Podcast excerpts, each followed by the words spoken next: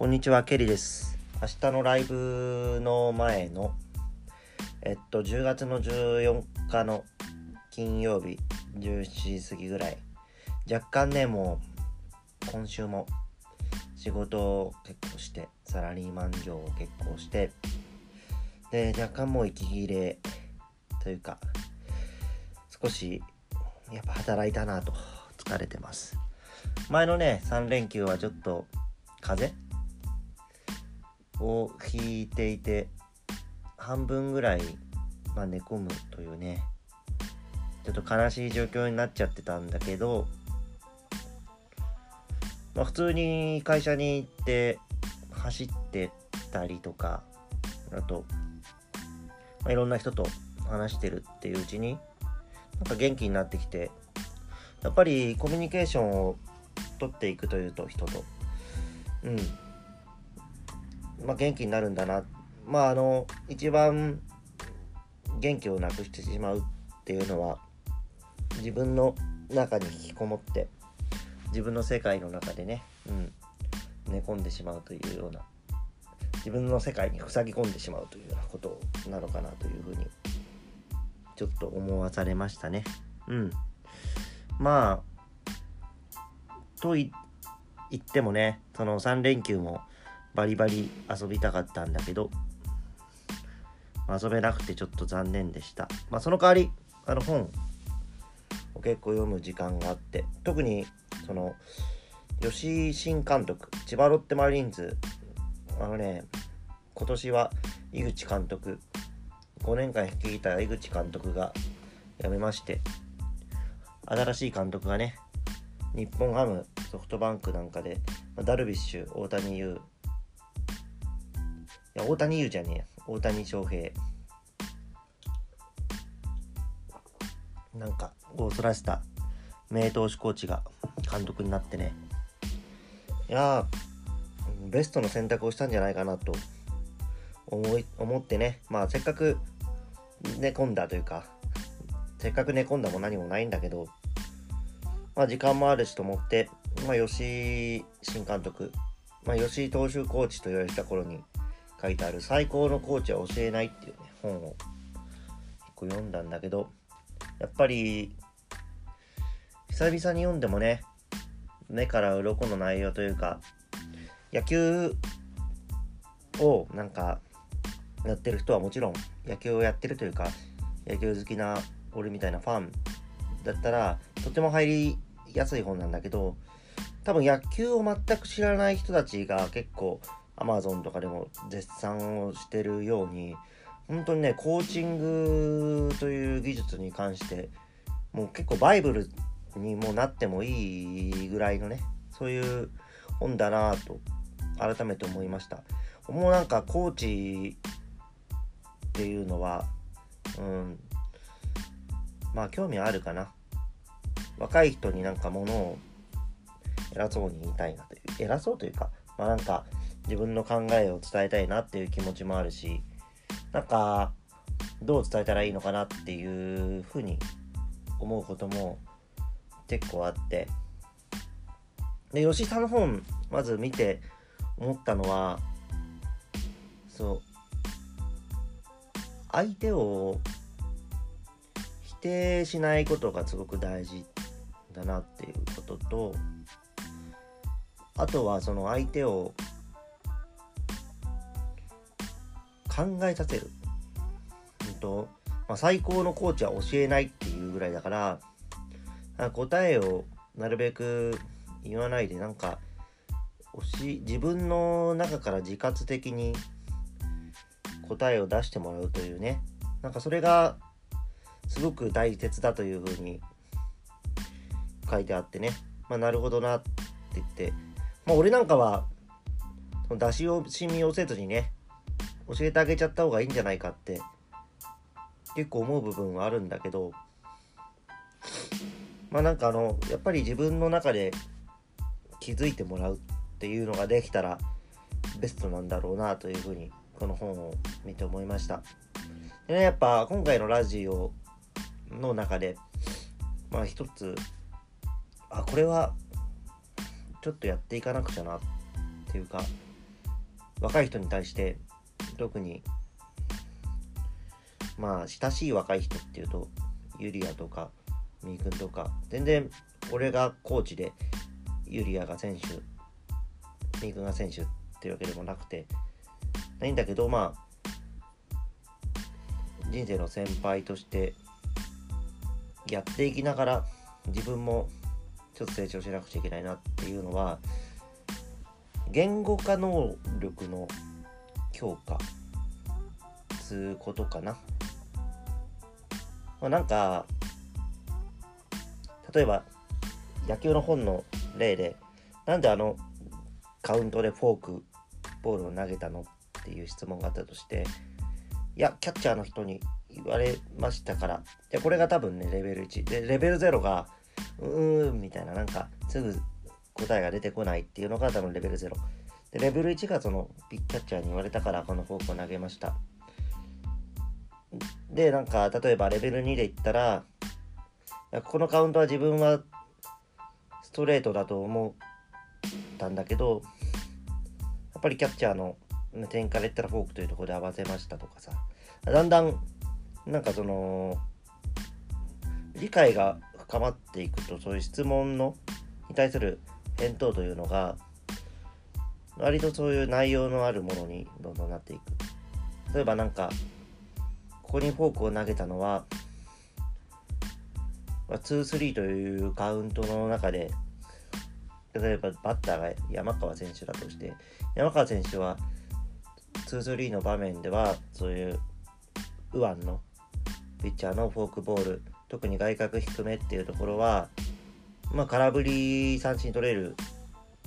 っていうことが多いからここにフォークボールを投げましたとかって言って。でなんかそんな風にレベルが質問をやっぱり人に重ねていくことによってだんだん気づいて知識が深まって言葉が出てくるようになるっていうね。で思えばねあのやっぱり若い頃俺もなんか音楽とか仕事のことをすごく質問されてうん。あ誰彼が言ったからとかあとなんなら答えられなくて黙っちゃったりとかね。結構そういうことが多かったし、まあ、会社とかでも今俺の下にいる子とかもなんかちょっと質問を言うとほとんど答えられないとかあと僕が悪くないとかさなんかそういう風な感じになってしまってね。うん。やっぱりそうそれでもねなんかしつこく質問を投げかけるっていうのは必要なのかなっていうふうに吉井さんの本を見て思いましたね。例えばなんかギターとかでもじゃあ分かってることはね言えるというかそうなんか感覚を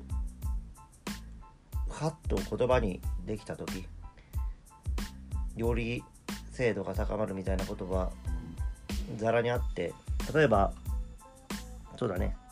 最近俺が言葉にできるようになったのはこうカッティングとかカッティングか。そうなんかねそう。リリズム感の話でどうやったらいう感覚でそのストロークをしてるんですか？例えば。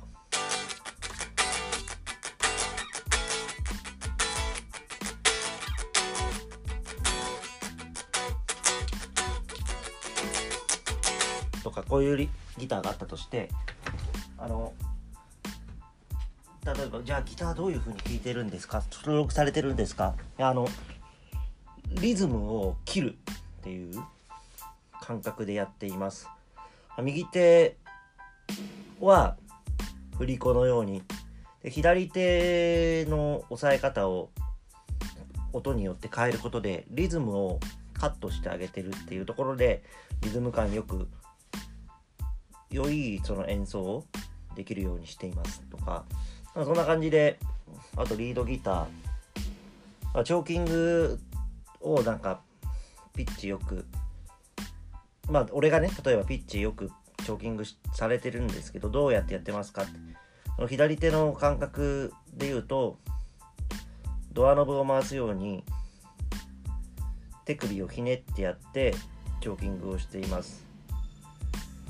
でピッチの感覚で言ったら例えばドレドーってチョーキングで上げるとしたら自分の中のこのレの音っていうのがどれこれ合ってるか分かんないよそのっていうのがあってそのレの音にキュッとキュッキュッととかダメか。あのレの音のところにの乗せていくというか上げていく。レの音ドっていう低い音の上にレっていう音のなんだろう高さの壁があるとしたらこのレの壁のところにジャンプでえいって上がるようなイメージでチョーキングをしています。あとまあ例えば仕事で気をつけていることはとかっていうこれ全くギターとは別の質問だけどってきたら例えばあの5分前には現場にいるように心がけています。とかあとその要件定義をするように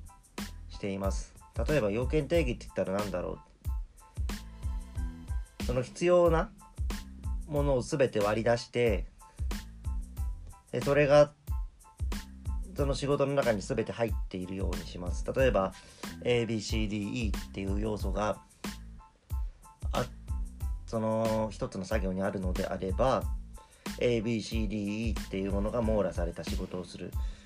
ABCDE っていうのをメールに書かなくちゃいけない。メールに書くようにしているとか。まあ例えばうん。仕事例えば現現場に行く時現場のスタジオに行く際何を心がけていますか？自分の中の疑問点をなくしておくこととかさそう。まあなんかこんな風にいろんな質問に対してで答えられるようになっているというのはおそらく